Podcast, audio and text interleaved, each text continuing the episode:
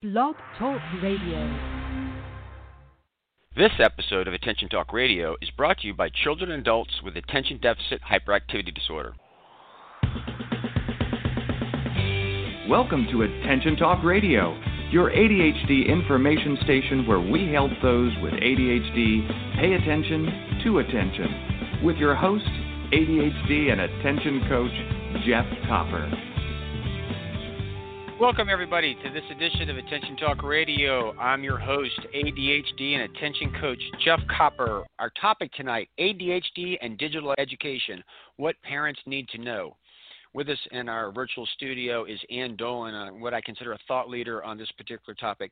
Uh, before we get into the details of the show, real quickly, uh, our program is being brought to you by children and adults with attention deficit hyperactivity disorder. And in celebration of that event, uh, we want to give away free copies of Attention Magazine. Uh, to do that, just listen to our show. We're going to share uh, a keyword a couple times through the show. Write that keyword down. Uh, listen to another one of our shows. Uh, there'll be a keyword in that. Write that down, and then email me uh, both keywords. The email address is attention at attentiontalkradio.com, and when I get that, I will forward that on to CHADD um, to get you a PDF copy of the current version of Attention Magazine, and then they'll send you a PDF copy of the next version when it is in print. Again, we're grateful for uh, CHADD's support of our show. We've got a little tip that we're going to run, and we'll get into the show. Do you have questions about managing ADHD? Do you need to find a doctor to diagnose or treat ADHD? Or are you looking for a therapist or an ADHD coach? How about support groups? CHADD's National Resource Center on ADHD has health information specialists who can provide you with helpful resources. Call 1 866 200 8098, Monday through Friday, 1 to 5 p.m. Eastern Time. Thank you so much, CHADD, for your continued support. For those that are not aware, CHADD is the largest not for profit organization that advocates on behalf of those with ADHD. We encourage all of our listeners to either donate or become members to support CHADD. Financial stability is really important for them to have the resources to have people lobbying uh, on Capitol Hill for the ADHD community and working with different regulatory agencies on wording to make sure that uh, those with ADHD get the accommodations that they need in order to thrive. Again, for more information, to donate or to uh, become a member, go to chadd.org. With us in our virtual studio is Ann Dolin, uh, what I consider a thought leader on this particular topic. Ann has more than 20 years of uh, teaching, tutoring, and counseling experience. In 1998, she founded Educational Connections, a tutoring company that has grown to employ 200 tutors and has worked with over 8,000 students in the Washington, D.C. area. Her first book, titled Homework Made Simple, uh, tips, tools, and solutions for stress-free homework. Won a Publishers, Publishers Association 2011 Parenting Book of the Year award, and is a member of ADDitude ADHD Medical Review panel and board member for both CHADD and International Dyslexia Association. She is known for her engaging and informative approach while addressing students, faculty, and parents on the most important topics related to today's educational programs. For more information, Visit Ann's website at Ann Dolin, that's A-N-N-D-O-L-I-N dot com, or ectutoring.com. Ann, welcome to the show. Thanks so much, Jeff. Great to be here. Missed having you. It's been a long time since we've had you on the show. We need to get you back more frequently, but uh, I'm excited about today. You know, Ann, with the pandemic, uh, a lot has changed. Digital learning is becoming a fact of life now, and as we talked before the show, it's here to stay at this point in time and tutors, teachers, parents, coach, everybody's trying to figure this stuff uh, out all at one time, and it's a bit of a challenge. But it, I think it's important to know that we're in the process of trying to figure this stuff out. I consider you a thought leader as one trying to help pioneer how we pull this stuff together. So, just want to your thoughts on the fact that you know the pandemic hit, uh, digital learning is kind of here to stay, and we need to make adjustment to that. I absolutely agree with you, Jeff. You know, I think it's accelerated things in education by about 10 years. And I think ultimately we would have gone into this direction to some degree, um, maybe in 10 years, but we were thrown into it. And so we've all had to adapt. Some kids and some families have done better than others, but it's been particularly hard on our kids with ADHD. Yeah, I want to talk about that before we get into some of the details of it. Is over the years and all the experts that I've interviewed, I've kind of boiled ADHD down to a self-regulation issue with a working memory I say deficit, it's really kind of not. It's more tax. But as I describe it, is working memory is working with information in your head, and there's two sides of this: visual imagery and there's um, self-talk. Uh, for people who want to learn more about this, just Google Attention Talk Radio GPS, and you can hear an interview that I did with Dr. Russell Barkley with detail. But in short, having to grab, get, get information in our minds and manipulate it if the working memory is overtaxed, there's a tendency to want to escape. So it's a focus issue, and it looks like a focus issue, but the culprit is not necessarily just motivation and attention.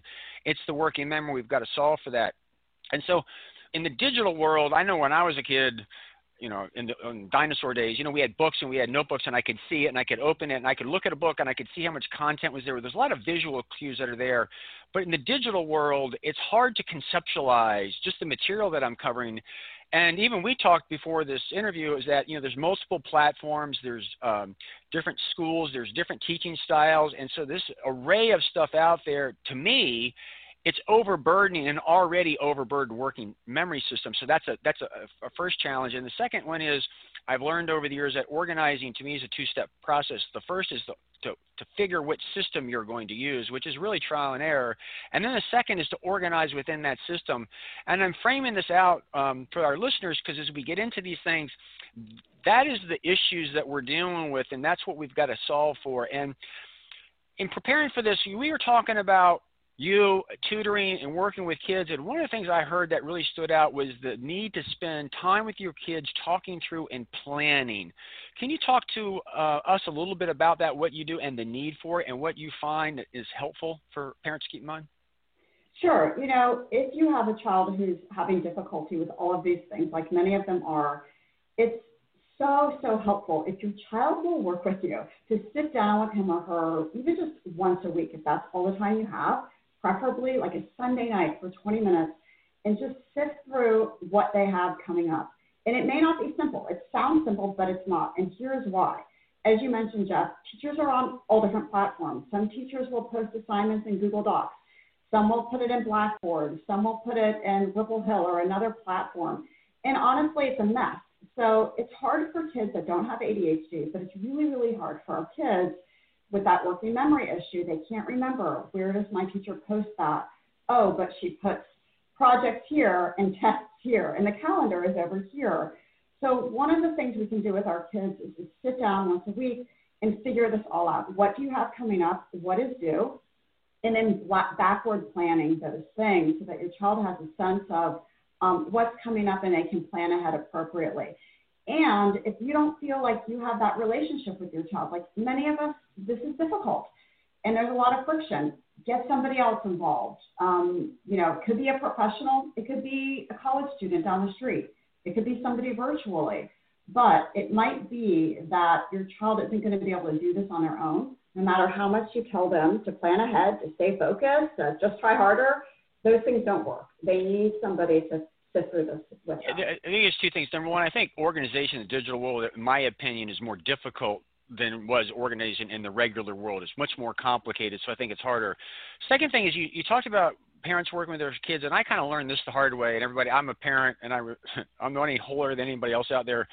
But I do remember explicitly being a Boy Scout leader, and one time a mother coming up to me and complaining about her something about her kid, and I said, you know, d- don't worry about it. I I'll, I'll give him the message. And she looked at me kind of funny. I said, yeah, because I'm not you. And, and, and in that moment, it dawned on me, you know, when your kids hit puberty, they're supposed to start be pushing away and becoming more independent.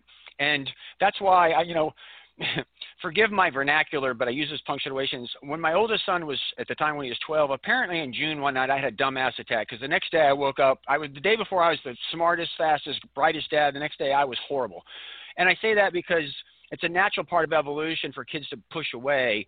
If your kid will work with you, it's a really good idea. But if not, don't fight that. Try to find a trusted friend, a coach, a professional, or something like that, because it's really, really important that you work with that. And I, I remember we interviewed Terry Maitland years ago as a mother, not a professional, and she had a couple interesting rules.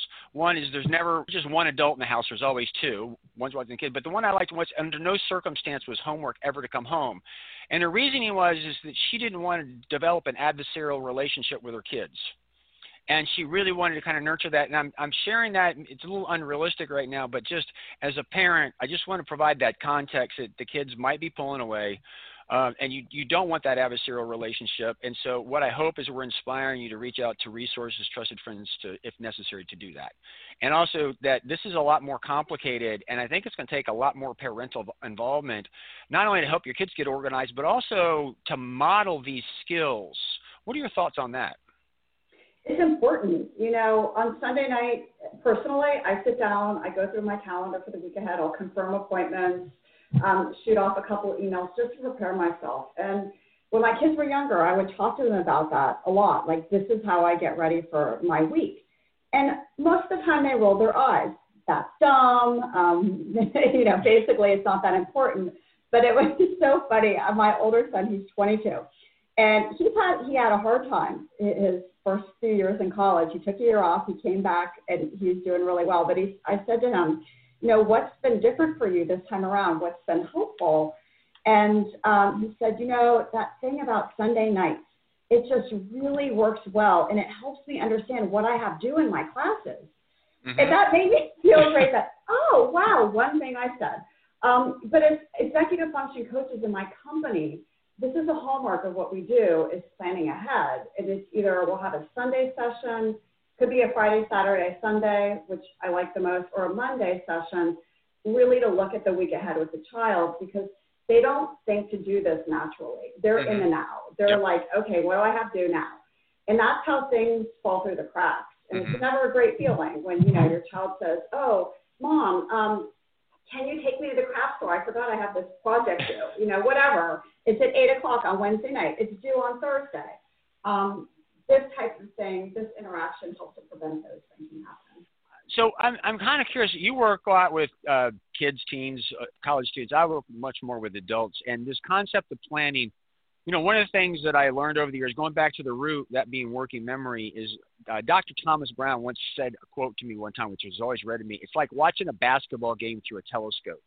And if you can just imagine being at a basketball game, watching it through a telescope, I mean, you could probably see like one inch of the floor and as the guys would run by, you see these flashes, but you can't really tell a game is kind of going on. And I'm saying that because with digital technology, the, that old wall calendar that we used to have where the, the kids could see the context or the adult could see the context for the day and the week is so much bigger. And sometimes when we, we're dealing with a cell phone and a calendar, again, I use that analogy. It's like watching a basketball game through a telescope. So what are your thoughts on that?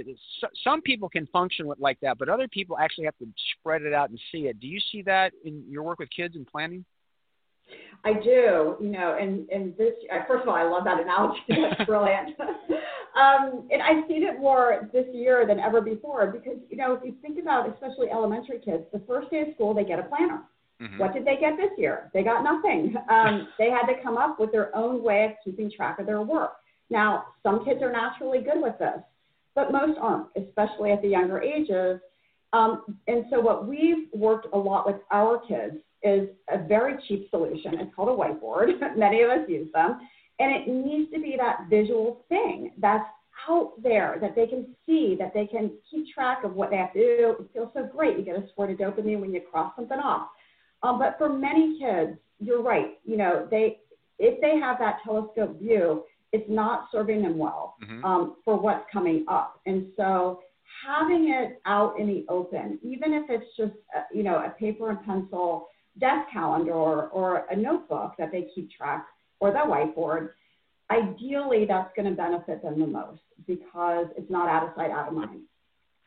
Another question I have in that particular world, there's adults again listen to the, the show on working memory, but I in talking to Dr. Russell Barkley, we talk about self-talk. A lot of like normal, normal, typical people, they sit and they think. They're really talking to themselves inside their head, but we can't hear them. But people with ADHD, because their working memory is so taxed, often not to talk is not to think. So they actually have to speak it to be interacting with it. And I've actually had a lot of people, like adults, like revolutionize this stuff, like just talk out loud with what you're doing and even talk out loud in the planning process because not to talk is not to think. And so I remember when my kids were coming through that don't have ADHD, you know, it was always helpful to kind of get them to engage and talk about what's going on so that they could understand it even at 13, a neurotypical kid's working memory is not is there. Tell me about your experience in that, because as adults, we always want them to go off and do their homework. But to me, my my intuition is digital learning. You need to be a little bit more interactive to get them engaged. Do you see that, or thoughts on that? Absolutely. You know, as parents, if we can just really ask powerful questions instead of telling what to do, that never works yep. with the child with ADHD, or at least I have not found that to be successful. So, oh, you know, tell me what you have going on. What do you have coming up this week? Oh, what's the first step in doing that? Those are really good questions to have with kids. I've also found that that talk out loud idea works great for studying. You know, oftentimes this is the kid's idea of studying. I have a test tomorrow. Here are my notes. They'll read through them and then exclaim, I studied. Yep. Not a great thing. So we want our kids to do things like make practice tests and even old fashioned things like flashcards. Those work great. But what really works well is if you take those flashcards and you ask yourself the questions out loud and you answer them back, just like you're taking a test. Those types of things really engage, you know, the auditory part of learning, but help kids to just stay focused. Yes. You know, they're less likely to get lost in their thoughts if they're doing this stuff out loud. Absolutely. Um, tell you what, let's go to break, and when we come back, we'll kind of continue with this topic. Um, our secret word tonight is education. That's our secret word, and and the best place for people to learn about you and your services, ectutoring.com. Is that correct? That is it. And then you got a whole bunch of information on that site. Can you just tell about a little bit of some things that the uh, people can find? Sure. We have a blog with all kinds of great articles on remote learning. Um, we also have a page just for executive function. And then if you want to learn more specifically about how to help your child with virtual learning, I have, a, I have a YouTube page. And just Google Ann Dolin, D-O-L-I-N, and you can find lots of webinars that I've done for schools and parents uh, with really great tips on how to make virtual learning work. Excellent. All right, everybody. Uh, again, our secret word tonight is education. With that, we'll be right back after these messages. Your life, your world, your choice. This is Attention Talk Radio. Do you worry when your child is left out? Does your child have trouble making and keeping friends? Life skills can be challenging for ADHD kids.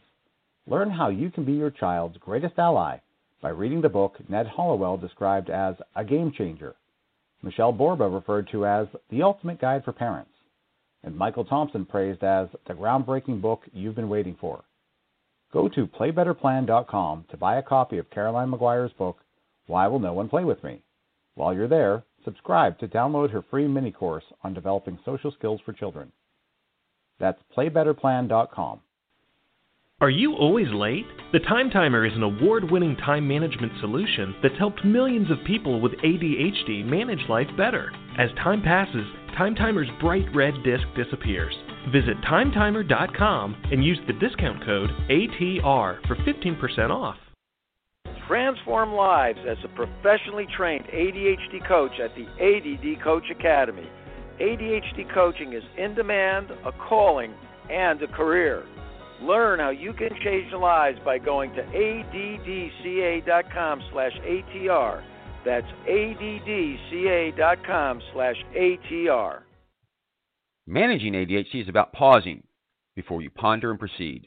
This opportunity to practice pausing is being brought to you by digcoaching.com. And now back to Attention Talk Radio. Welcome back, everybody. We're here with uh, Ann Dolin, who I consider to be a thought leader in the education world, as we all are digesting everything that's going on to like move uh, in an accelerated fashion to digital learning. Um, before the break, we were we were I mean emphasizing a lot of working memory to kind of illuminate kind of the background a lot of what what I've learned drives a lot of things, and then really kind of validates what Ann's been kind of preaching for parents a long time, and to help parents understand the why it's done the way it is, to understand how you need to interact with your kid and what works. And and one of the things that I've learned in the adult world is, again, going back to when you're looking at a little screen forgive me, but in the days when I was in, uh, in school, you had a book and you had your notes, and I could highlight the book and I could highlight my notes, and my eye could just dart from a, a point of text to on my notes and I could go back and forth. But in the digital world, if you're just on a screen, you might read something online. You're starting to be able to annotate it, but it's not like reading a book. And then you've got to click on a tab and hold what you read in memory and scroll down and find something else. And that is overburden your working memory, and you have a tendency to kind of escape. And corporate America has kind of figured that out because often there's like four or five monitors that are there but I don't really see a lot of students with this. And so this is another example that, and I know me, I've got a high speed printer. I'm I'll probably go through a tree a week um, because I have to spread it all out to do that. When it comes to digital learning, I think that like kids are not used to dealing with paper, but for the ADD crowd, for some of them, it's it's not it's like a, a non-negotiable. In fact, the interview that I did with Dr. Barkley, we got to the end of it, and we kind of concluded that sometimes paper's high tech for kids with ADHD. Can you speak to printing and its role in learning in the digital world, and if parents should really advocate for that, or if there's other ways? Just help us understand your experience on that. It really does depend on the student, and you know, in working with lots of kids, I will tell you that there are some printing kids, and they do just do better with hard copies. Um, often what happens, even if they figure out, you know what, I'm a printing kid, I do better with hard copies, they don't have a system for storing it. And so they need an organizational system for their digital files, but they also still need one um, for their paper files. And so I've found at this time when kids don't have a lot of paper flow, um, having an accordion binder works really, really well with our students and um, making sure that if they need to print stuff out, they're easily able to find it. They have it all stapled together, and then they have it in a, a section by the unit. Mm-hmm. Um, other kids, they can, they're, they're very technologically inclined. They have a system for taking notes, for annotating, um, for highlighting, although there's a lot of research that shows, shows that highlighting does not improve reading comprehension, and, and kids think it does. Um, it's a fine study tool, but it's not going to help you remember what you read. And so many kids are adept at keeping track of their digital files, um, or they're good at understanding what they read through reading digitally, but they don't necessarily have a system for organization. Mm-hmm. So that's one thing parents can do is you can just say to your child, oh, you know, just out of curiosity, how do you have this organized? I'm curious, does your teacher have a system for where you upload things? Does she provide files to you? How does this work? And often, just having that conversation, if the student doesn't have a system, they've thought it themselves for so long, but somebody else asking them the question, it kind of starts their brain, you know, churning like, oh, actually, I never thought about that. I don't really have a system. Maybe I should do this. Mm-hmm. And often it's just that question that triggers kids. So uh, this is something else I'm kind of curious about. It goes back to working memory. Like I have a bookcase, and when I look at a book, there's it's a symbol, and I can identify it. Like years ago, I coached a guy, and a professional organizer would come in, and there was a binder that said Bank of America, and he so he said it was like invisible because when he when he would read Bank of America, they were just words. He had to use his visual imagery to imagine and visualize the bank, the picture of the bank to associate it, and that's a lot of work. And so he wouldn't necessarily do it. And as an aside, as a little trick, what we did is we actually printed off the Bank of America label logo and put on the outside. He would associate it with it bypassing the need to use the visual imagery to build this. I hope mm-hmm. parents are starting to see like crawling inside of a kid's head how difficult that can be. So for me, I have a digital system and I've got a paper system, but I've always found it challenging when I go into the digital system because it's, I can't color code the name of the file and that type mm-hmm. of stuff. Now I, I'm a very categorical, subcategorical type person, but this is just another area I just want to talk about where we go digital. It's here to stay. We've got to figure that stuff out, but it, it's another layer, at least for me, like I said, because it's more effortful for me to read a folder or a file and actually understand what that is. Can you speak to that a little bit? Sure. You know, symbols are incredibly powerful, and you're right. You know, we don't have them like we used to because everything is digital. In fact, um, this was a few years ago. I remember seeing a study about reading comprehension and physical book versus an electronic book. And it turns out that when we have that book in our hands, we can understand the sequence of events and about when things happen just by holding that book. And I think the same is true of symbols. Symbols help kids, you know, not just identify a book off the shelf, but they're really powerful for learning. In fact, there's a great, great website called thelearningscientist.org. And um, there are about eight study skills that are, have proven by research, not just somebody's good idea, mm-hmm. to be highly effective. And symbols is one of them. So whenever kids are studying, if they're a symbol kid, which most of the kids are, you know, even just drawing a picture of something to trigger that information in their memory is really powerful. So we often think like drawing a picture, creating a symbol, that's for little kids. It's not. It's been proven by research to work for people of all levels, especially high school and college kids. So I, I forgive me, I got to tell you the story. I was coaching a woman one time. I go through a discovery thing. At the end of it, like I wasn't coaching in the beginning, It's just setting up. At the end of the call, she said, "I, I need a. I, I struggle with to-do lists." And in the discovery call, I began to realize she was very visual, and I said, just flippantly, "Well, have you ever drawn a picture of a to-do?" And it came out of my mouth. It was new to me. This is years ago, early in my coaching career. And she said, no. I said, why don't you try it? I mean, again, it was just in passing. A week later, she calls in. I said, how you doing? I said, oh my God, drawing that picture was really good. I mean, it really helped. And I said, well, okay, great. Now, normally I would just go. But the metacognition, this woman goes, you know, it was interesting to me because I never realized a letter is a symbol. And I got to add all the letters in a word, and that becomes a symbol. And then I've got to read all the words in a sentence to, to create a picture in my mind.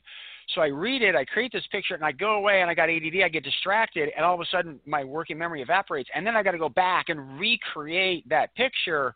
She said after a while, it's just too much work. And I just said, the heck with it. And so then she started drawing these pictures, and I I, I could kill myself because I she sent me a picture of it and I lost it because there's this. She drew this thing one day. I'm like, what is that? Uh, she said what it was. I, it, it didn't really matter to me, but I really in this this situation want to underscore and help parents and people understand what's really kind of going on here, and to see the effortfulness of having to build those pictures. That's a working memory issue, and it creates a self-regulation problem. So if we can begin to address some of these issues, and some of it is all kid dependent, as you said. So a tip, trick, or strategy which works for one might not work for another, which is really the art of all this. I mean, you're a professional and you do this all the time, but it's just looking at your kid and really trying to understand your kid a little bit and watch their behavior to try to figure out what they gravitate towards, not necessarily what you think it is. Thoughts on that? It's true. You know, you're right.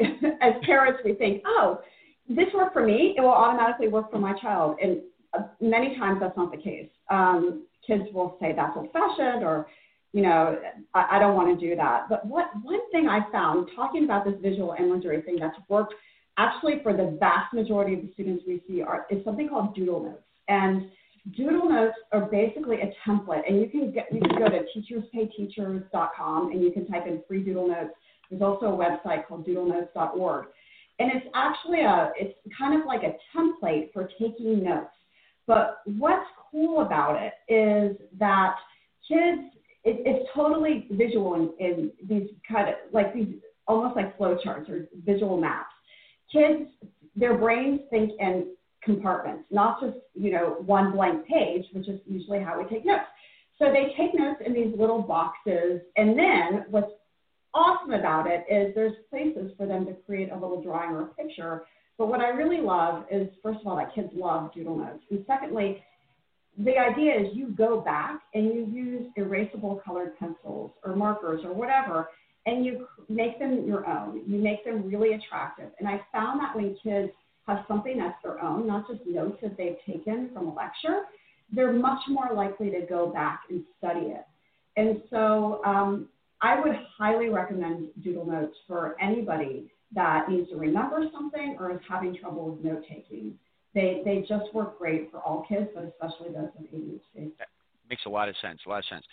Tell you what, let's go to another break. We'll come back. We'll uh, got a whole bunch more stuff we want to kind of cover. Again, our secret word tonight is education, and you got to go check out Ann's website at ectutoring.com. And with that, we'll be right back after these messages. You're listening to Attention Talk Radio. We'll return in a moment. Your life, your world, your choice. This is Attention Talk Radio.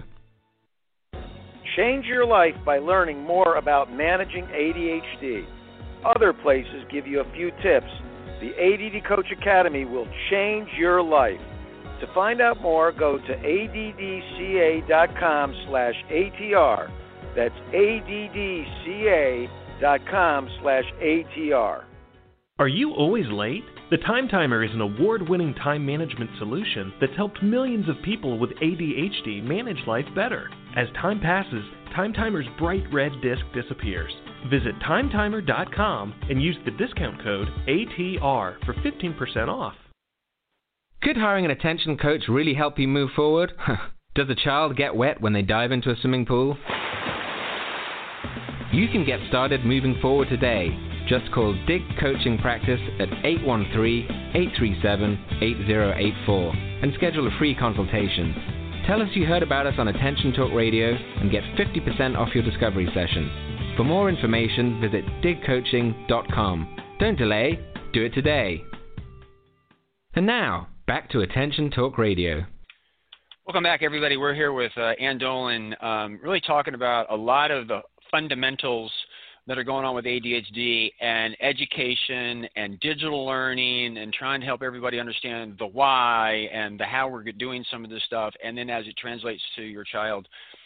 And one of the things that was a revolution for me uh, several years ago in coaching adults was that at the end of the day, you got to downregulate your emotions and you got to problem solve. You actually got to think. A lot of times you got to engage your working memory, but when we don't do stuff, we're we tend have a tendency to emotionally label ourselves. I'm a procrastinator or I'm lazy. And what happens is when you have that emotion is you jump to a conclusion. You skip over the thinking part. And so as I study that over the years and, and some other interviews I, I in my work, I've come to realize that one of the biggest issues of procrastination, what I found is ambiguity. Now, ambiguity and working memory are kind of interrelated. One is I just don't know what to do, and sometimes you just can't hold it all in your mind. You can't see it. So I kind of talk about that interchangeably.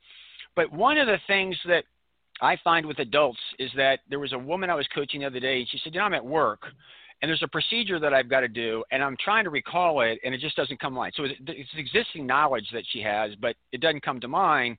And she realized at work, she would just lean over and say something to somebody, and she'd have the answer within two seconds. Whereas now she's working at home, and she doesn't have that built in talking out loud answer that's there. So now to go dig that thing up is like 20 minutes of work or whatever, it just kind of wears out. And this is the one thing that is really in, in the adult world that's been profound. Like I had CEOs when COVID hit that were very verbal and that, and literally some of them, we just the CEOs would have all their direct reports on a Zoom call. They weren't in a meeting; they just could see them. and They would unhit mute and they would have a conversation as a result of having conversation via email. In the digital world, this challenge of by themselves and when they run into this ambiguity or this working memory challenge it becomes a real issue. And, and, and when i'm working with adults is identify you're not clear and go find some identify what you're not clear about. And that could be i don't know what to do. I don't know where something is. I don't know how long it's going to take. And talk about it to gain that clarity to move forward.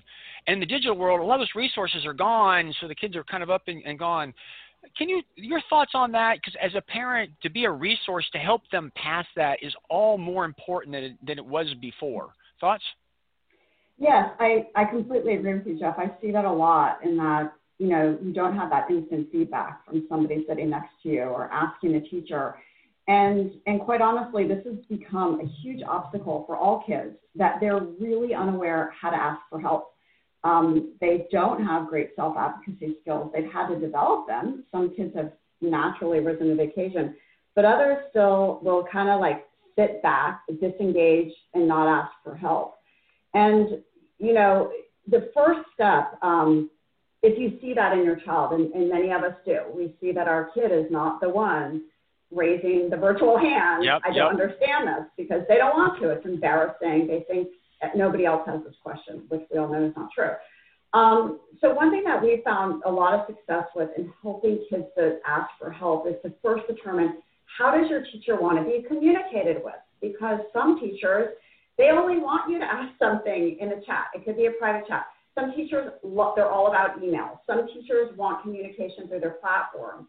So the first step is how does your teacher want to be communicated with? And the second step, what we found is we actually have to do it with the child. So if it's an email, we'll help the student write the email. Hi, Mrs. Smith, I'm really having a hard time um, multiplying fractions. Could you help me with this after school? How does three o'clock sound? And the reason I like that approach is of helping the student write it. Because if you say, why don't you correspond with your teacher? They'll say, okay, and they never will. But this way, if they get a positive response back from their teacher, they're more, and they will, they're much more likely to do it again. And that's what we want is, is, is a good taste in their mouth. So they're, they're going to ask for help. Um, but if they are not willing to do it on their own, they really do need an adult to help.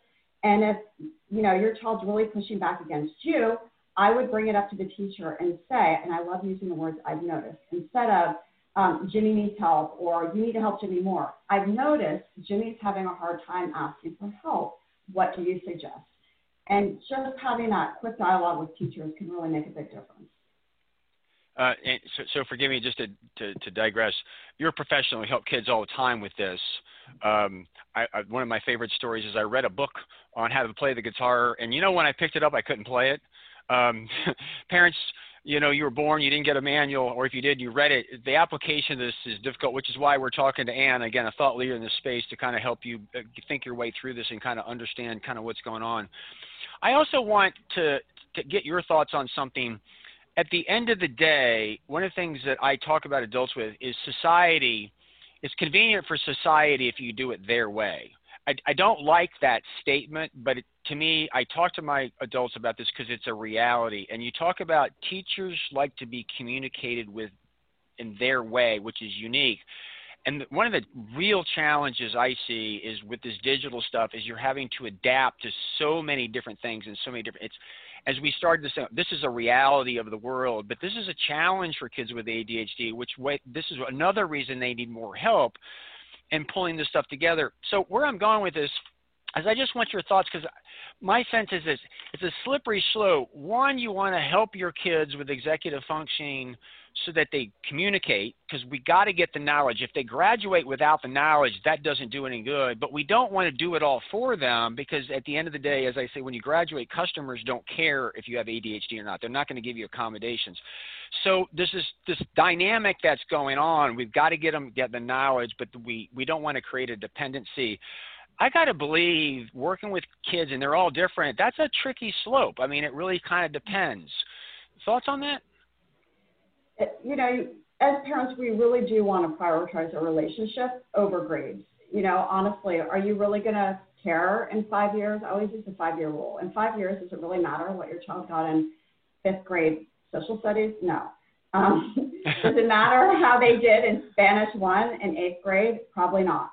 Um, but what does matter is if you have a relationship with your child. And when everybody's stressed out and everybody's feeling down, it's the one thing as parents that we don't want to put off to the side, that we just really want to help our kids um, feel the best they can. And yep. part of that is just focusing on just get the work done. If you can just get the minimally accepted amount of work done, fabulous. Mm-hmm. Do not worry as parents about quality. Leave the quality up to the teacher. That is their job.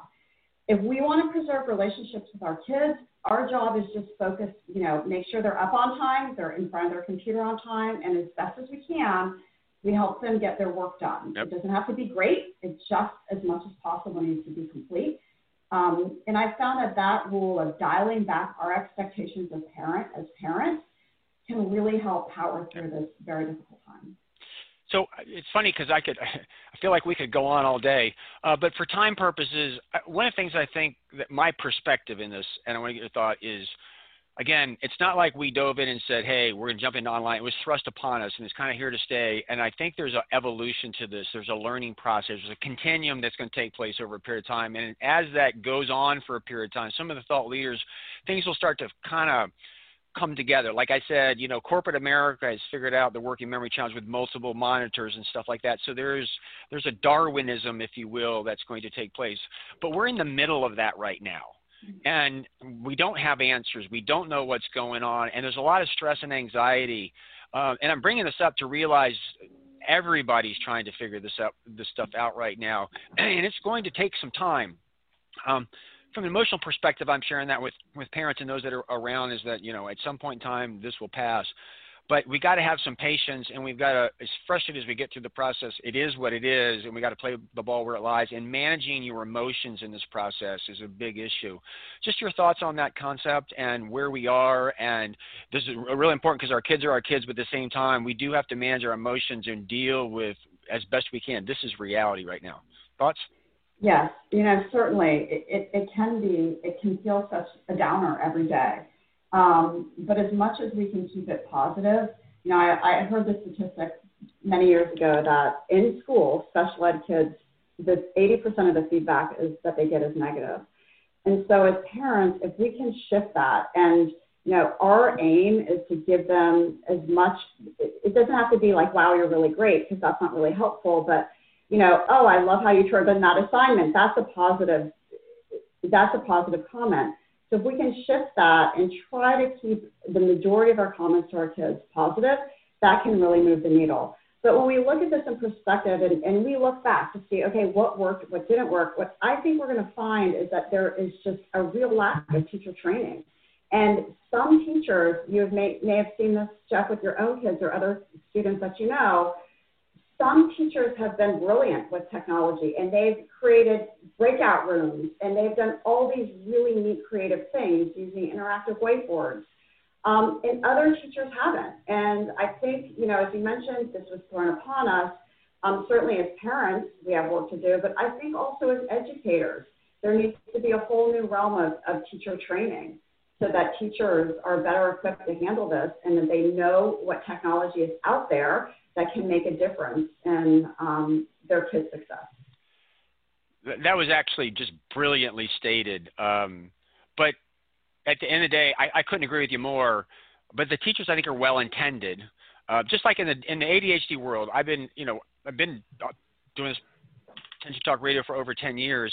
And, you know, a lot of the professionals I interview, I mean, their education was in the 80s and they have continuing. It's not like they went back to college again. They're well intended, but things are moving. There's this lag time that kind of comes together. And so they are well intended, but we do need this training. But at the end of the day, where's it going to be? Again, this is a bit of a quagmire that it's, again, I, the issue really is, is it is what it is manage your emotions around it, communicate as best you can, advocate for your kid. And the one thing that I got out of this more than anything is the reality of it is if you've got an ADHD kid, don't just DIY it yourself and bang heads with your kid. Get other resources. If you got to hire a professional, do that. If you can work with the teachers, if you can find a friend, if you can swap, like I'll do your kid, you do mine, something like that, because you don't want that adversarial relationship. And this is a trial and error thing. Not only is it trial and error, but things change as grades go on. And as, as I've learned over the years, uh, John Wilson at SOAR said, you know, when you're working with kids, you got to understand what their currency is. And about the time you figure out their currency, in other words, that's that that thing that you can do where you've got their attention. With with puberty, it changes every couple of years. So about the time you think you got it, it changes on you. It can be frustrating, but it's a da- dynamic environment. It is trial and error, and you know we're all going to get through this one way or another. So, any other last thoughts before we wrap this up? I think um, your point about patience, Jeff, is just so important, and it's just it is so easy. You know, when we see our kids um, playing, you know, Call of Duty or Minecraft when they should be listening to a math lesson, like those things drive us nuts as parents. And often we say things to our kids like "get offline" or "just try harder" or "can't you focus?" And those general statements aren't really that helpful. But I tell you what is helpful is to figure out kind of like what is your currency, but also like what are the subjects that really need to be focused on. And maybe you just pick one. Maybe it's just, you know what? All you need to do is focus on math today. And that's the main thing. That's gonna you're gonna have a far better outcome than telling your kid generally to do a good job. Because as we know, that doesn't work. And you know, picking a focus is I found to be really, really helpful for kids with ADHD, and they're much more likely to be compliant. Yep. Uh, so I, I was going to wrap it up. You did spur one thought that I, with adults, one time is I, I have a lot of adults with screen addiction problems, and it's funny because a book doesn't have a hyperlink and it doesn't have social media, and so sometimes you just got to buy the book so you can go read, so you're not interrupted by all that stuff. So I just had to throw that one in there. So anyway, I love that. This, that is the truth. and uh, thank you so much for coming on the show. You're always very, very insightful, thought leader. Everybody, check out our website. I know as it evolves, I'm sure she'll be posting stuff up there like new insights and stuff to take a look at. Her website is ec2 tutoring.com. And again, Ann, thanks for coming on the show. Thanks so much, Jeff. Hope you enjoyed tonight's show, and uh, catch us again for another great edition of Attention Talk Radio. Take care.